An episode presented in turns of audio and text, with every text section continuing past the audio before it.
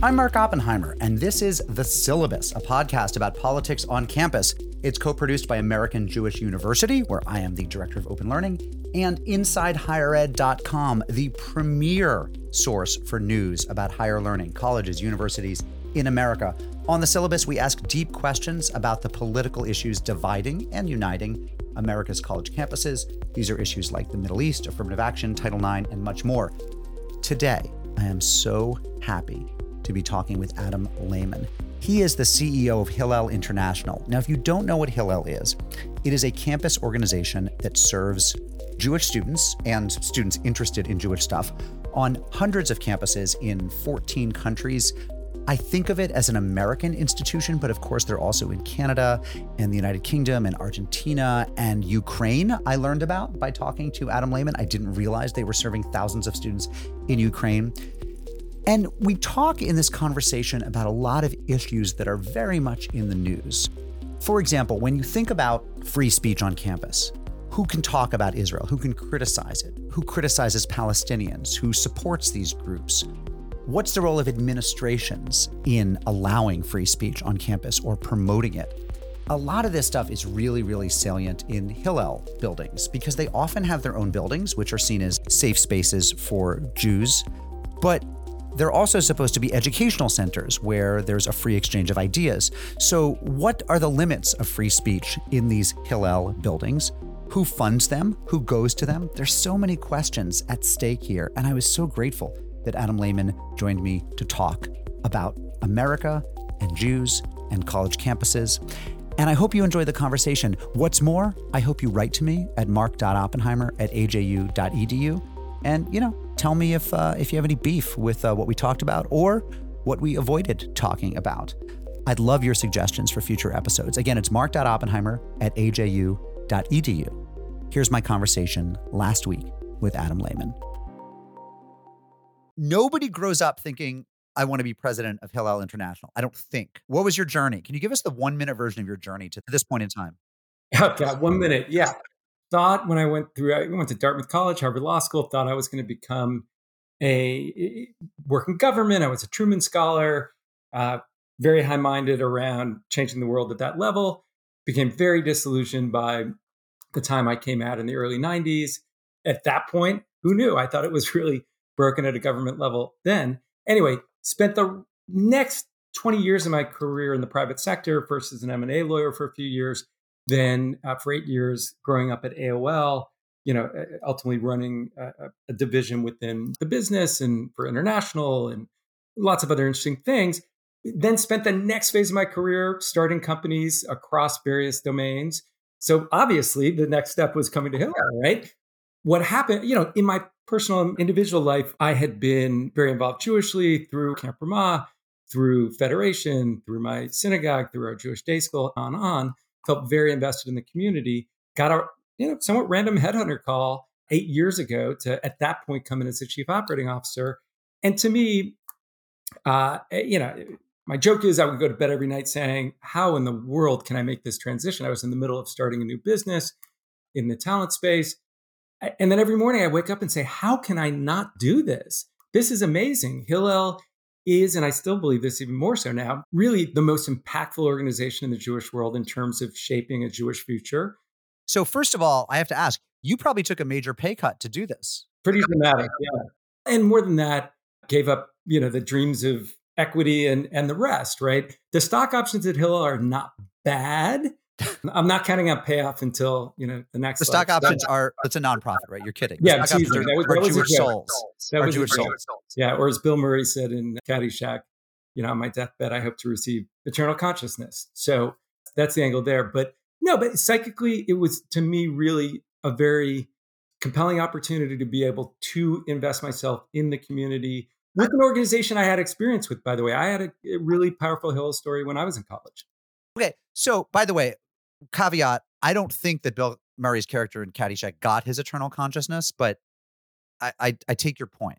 I take your would, point. Well, you know, the line was from, you know, the Dalai Lama, you know, instead of in lieu of a tip. So eh, I guess we'd have to see Caddyshack 7 to get the real answer there. So you joined Hillel. I feel like there's something deep in the question of what you mean that it was a distributed model. It, the model you succeeded. Did you succeed Eric Fingerhut? Was he your predecessor? Yeah. Correct. So how is it? How has it been more centralized? And we're going to get to some very big questions of the reach of Hillel, the funding of Hillel. But quickly, can you tell me how the model has changed in the last decade of what Hillel International is? Yeah, we we have we continue to be an affiliated structure, which means you know we're present on 850 campuses through 204 Hillel affiliates, so these entities that then operate on campus. What we have done in the last decade is to just inject number one more of a movement approach to talent. So we are from the Hillel International level playing a larger role in recruiting, training, and supporting our talent across the field. So everyone's working from the same playbook. Number two, we have done a lot more to raise resource at the Hillel International level so that that can create a more unified approach in terms of programmatically where we're investing across the movement. And number three, we've just tried to build a culture where people feel accountable not only to the Hillel on their campus, which is tremendously important. At the end of the day, this is about the student experience on campus, but that they also feel accountable to the broader movement Okay, so to be clear, you're a, an organization for Jewish students on North American college campuses, akin to say the Newman House for Catholics or Lutheran House for Lutherans or whatever, but bigger. I think bigger and more successful than the other religious organizations. You have affiliates, but you also you are the head of the international body which serves the affiliates. How much money are we talking about here? How much money? What's the budget of Hillel International, and what's the collective budgets of the affiliates, and and what do they raise and what do you raise? Yeah, so one clarification on your description, which was excellent. We are not just in North America, we're in 14 other countries as well. And the global aspect of the work actually does infuse so much of what we do. For example, we spent a lot of time in the last two years focused on Ukraine, which, you know, we've got five hills and 45 staff people and engaged thousands of students in Ukraine. Moving on to the financial question, as an enterprise, uh, in total, we raise and invest $200 million in the work. That's in support of what will be this year 200,000 students who we actively engage through the work.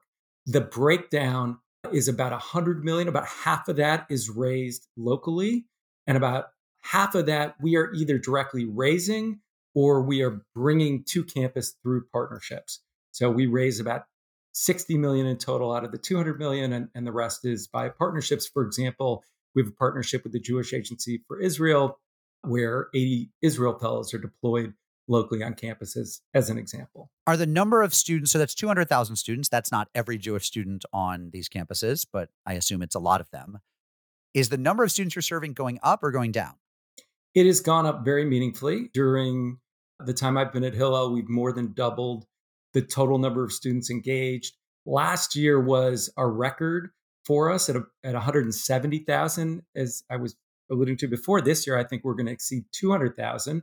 That's good news and bad news. We can talk about some of the issues plaguing campus, but Jewish students are flocking to Hillel for support, for community, uh, and for opportunity. And even without the pressures of uh, campus life today, we were seeing growth just by virtue of really trying to take a forward looking view of what it means to be Jewish in the world, where young Jews could invest themselves. What does it mean to be Jewish from a Hillel point of view? What's Jewish and what's not? for us, what it means to be Jewish is to leverage the treasure trove of Jewish wisdom, Jewish values, Jewish community, and apply that in your life. And so we have done a, a, whole lot of work connecting Jewish students with whether it is in Israel, opportunities to connect to Israel as a part of a Jewish identity or, or their own Jewish future, connecting to wisdom. We've actually, it's kind of uh, countercultural in a sense at a time when Jewish learning has actually, I think, been under duress in traditional venues like Hebrew school, we've actually dramatically grown our footprint when it comes to structured Torah based Jewish learning. We have something called the Jewish Learning Fellowship, which lets students tap into, again, this treasure trove of, of wisdom and knowledge.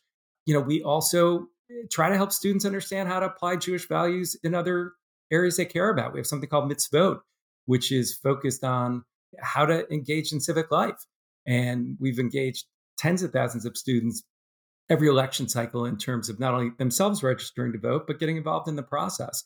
We're, involved in career development. How do you think Jewishly in terms of not only how you pursue opportunities in your life uh, professionally, but what are the values you bring to that? So, I, one of the beautiful things about Hillel, it's, it's hard at an execution level because sometimes we are all things to all people.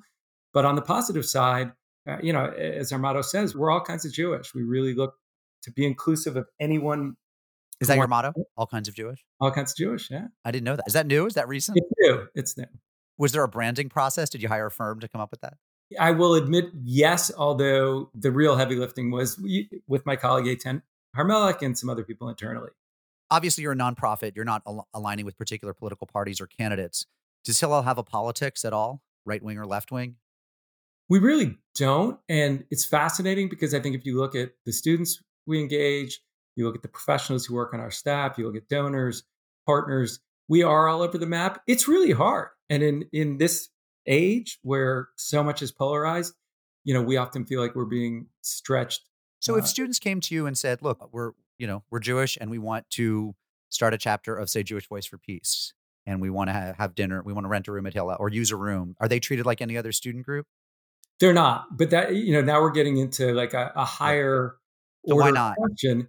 Eh, why not? Because uh, we do have some baseline policies and in terms of um, where we stand as an institution, and, and one of those positions is that we are a Zionist organization. Now, I, I should be really clear up front. When we talk about Zionism, we're talking about the uh, right of the Jewish people to self determination in their ancestral homeland but we, we don't our goal is not to push students in any one direction other than to have opportunities to engage with Israel as a part of Jewish history, Jewish tradition.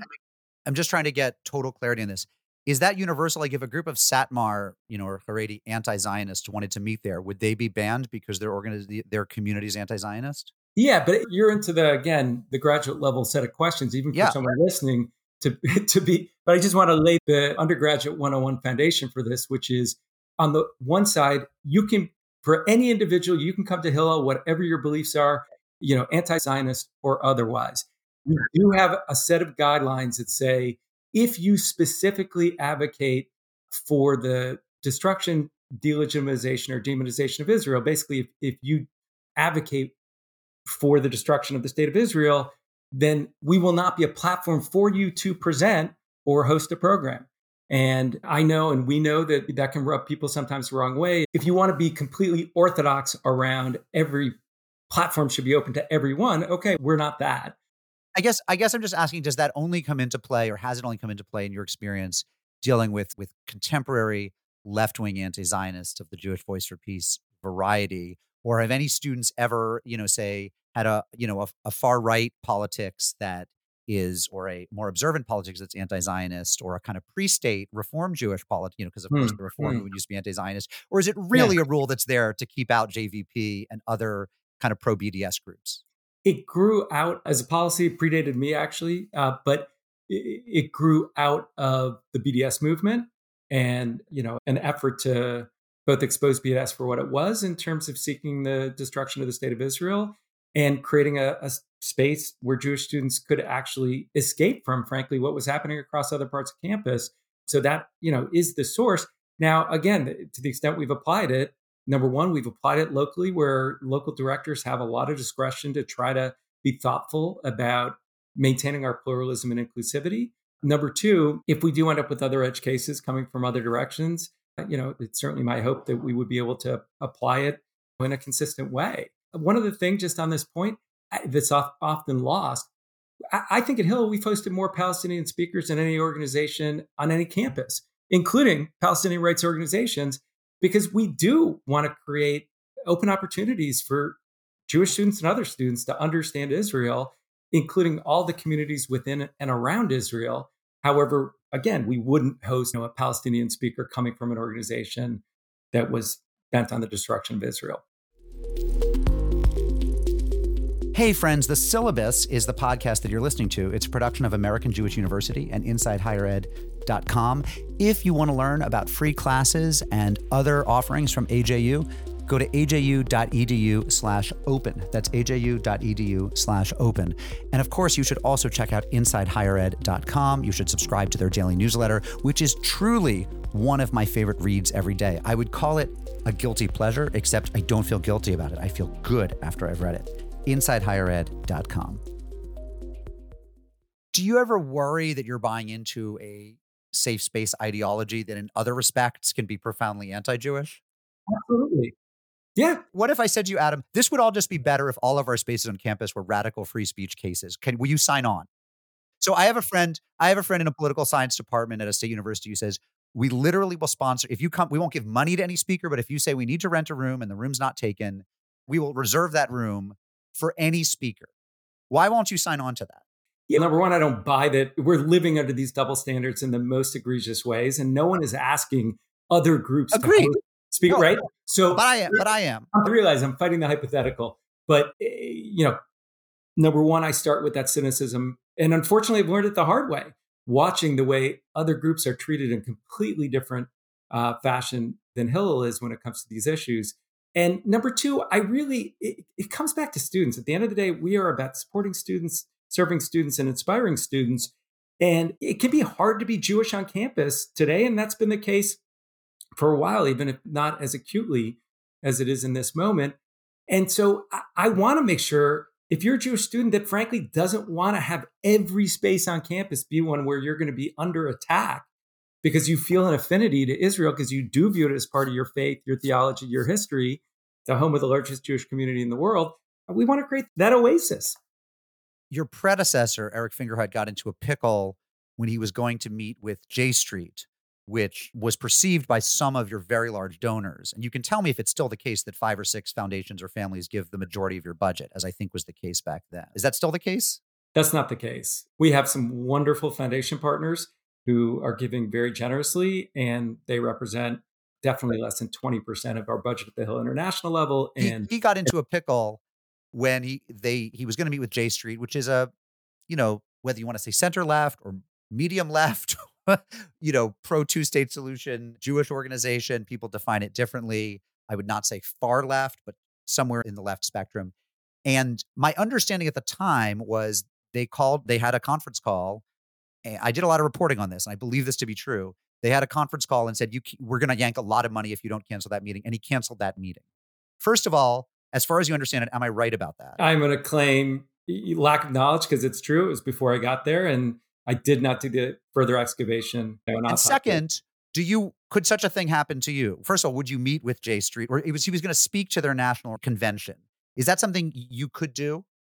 Yes, I believe I could. I will say that I think it's very important within our community right now that we do try to be open to different perspectives and hear different perspectives.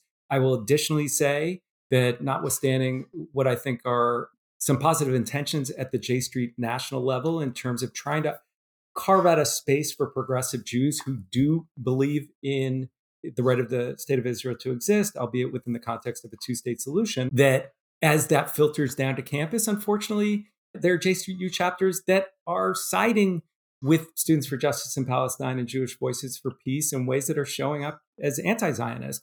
And so, even were I to engage in a conversation, for example, at a, a J Street national level, I, I would want to call out what I would see as concerning in terms of, again, some of the way that overall mission for J Street sometimes can filter down. But uh, I guess the bigger question is about donors. Do you worry about when you think about, am I going to talk to this group or that group? Is one of your concerns, am I going to lose funding from the Adelsons or Jim Joseph or the Schustermans? I don't even know if these groups are particular funders right now, but yeah, I mean, short answer is I of course factor in our foundation partners and other donors as part of the stakeholder group that allows us to operate and exist as an organization. However, I work very hard to try to ensure we have alignment, meaning uh, Hillel with our supporters and stakeholders, that this is ultimately about students. And the question is going to be for me in terms of any partnerships, in terms of any activities as they play it on campus. How is it serving students or not serving students? And, you know, candidly, if there was such a difference of view between Hillel and a funder or partner in terms of that answer, then that probably means we should be going separate directions. Yeah, I guess it's, I'm circling back. Maybe I'm repeating myself here. You're not about all kinds of free speech. You're about, there's a circumscription or a sort of set of things that you think serve Jewish students my perception is they they tend to exclude more to the le- to your left than to your right. That there aren't conservative, say far, far right or ultra Zionist organizations that have to worry about not being granted a chapter or a space at Hillel. Am I wrong about that? I think you are wrong. Yeah, I actually think you are. I think if you are coming from, you know, eh, call it a religious Zionist space, for example, as it exists politically in Israel, you're not even trying to show up at, a Hillel because that's not your crowd and that's not your audience, and you're probably not going to be received. And frankly, you don't have infrastructure and presence on American campuses. The reason I think we see the conflict emerge coming from the left is because you have an enormous progressive infrastructure, including a very organized anti Zionist infrastructure that, frankly, seeks out Hillel as a place to uh, elevate itself, the anti Zionist movement, and drive division within the Jewish community. And, you know, frankly, part of the reason I think it's important we continue to maintain an approach consistent with where we are today is so we don't just become the punching bag and a political object in this battle. I, will go back, if you humor me on this, to the fact our mission is so much wider than political issues as they relate to the state of Israel. Most of what we do at Hillel, we're serving Shabbat dinner. We do a ton of mental health work right now. There's an epidemic in terms of where young people are, Jewish and otherwise. We do a lot of interfaith work. We do a lot of tzedek tikkun olam. How do we actually engage students in service here and around the world? So that's the heart of our work. And for sure, as it relates to Israel, we do deal with these political issues. But I work really hard to make sure that doesn't swallow the I rest got you. of the work. Yeah. It's a podcast about politics on campus. So that's why we are where right. we are. When we yeah. do the politics about cuisine on campus, we'll be talking about the food that you guys serve for sure. And I well know all the things that Hillel does. Last question in our waning minute or two. Oh, no. Given birth rates and rates of intermarriage in the American and we should say Western Jewish communities outside of Israel, there are going to be shrinking numbers of non Haredi Jews. And it's safe to say that ultra Orthodox or Haredi Jews are not your constituency by and large. So does that mean the jig is up? I mean, in 20 or 30 years, are you going to have enough Jews? You certainly aren't going to be on as many campuses, right? You, are you planning for the end or at least the the shrinkage? I'm playing offense, Mark. Uh, you know, I'm looking for 2 billion Jews. I mean, if we really want to have influence in the world, we got to get into the acquisition game. Kidding aside, I really am playing offense, and we are at Hillel. Uh, we actually see the opportunity to bring the power of Jewish life to so many young people uh, but a quarter to a third of the people who walk in our doors are not coming from Jewish backgrounds and they're participating in programs and they're getting excited about what it means to relate to the Jewish community. We serve so many students coming from intermarried, interfaith homes and backgrounds. And our upside and our opportunity is actually to not only keep them excited, because we're not just in the how do we hold on to Jews game, we're into the how does Jewish add value to someone's life journey and even uh, if they're Gentile, I, I, suppose even if they're okay. Gentile, final question: the two billion. Final uh, question. Yeah. Tongue planted somewhat in cheek. When I start my organization about going out to convert Gentiles to Judaism, to do to them what the, the Baptists are doing to us, yeah, can it be a partner organization of Hillel? Can they get space? Oh, fascinating and tongue in cheek, but I'm still going to take it at, a serious level they can have a conversation. I'd love to talk about it. All right. Because it's fascinating. And I just, at a Hillel event, I won't name where because I don't want to add anyone. I did talk to someone from a, a messianic Jewish group that had questions about how the chiddush. But my messianic Jewish group is for Jews, not it's not for Christian right. Jews. So it's Jewish should, Jews. Should be much so, easier. It does tie into my two billion metric and goal. Yeah, so, you're the one who wanted to play offense, man. Yeah, let's do it. Let's do it. All right, we're, we're going to figure out how. What have me back sometime because there's so much more to talk about. Probably not cuisine because our food is not our, we our will. strongest point. Adam Lehman, thank you so much for being on the syllabus. Thank you, Mark. Really appreciate it. This has been The Syllabus, a production of AJU and Inside Higher Ed. Would you please subscribe to it and give us a rating if you feel so inclined? It's a great way to help make sure that the podcast finds the people who will enjoy it. The editorial decisions are by me, Mark Oppenheimer, and the team that I work with. I'm at mark.oppenheimer at aju.edu, and we would love your suggestions or comments. Our team also includes editor Jacob Kaufman, producer Alyssa Silva, and Sherry Hirely, Tessa Grasso, and Amelia Hamill. At Inside Higher Ed, big thanks to Doug Lederman. Join us next time on The Syllabus.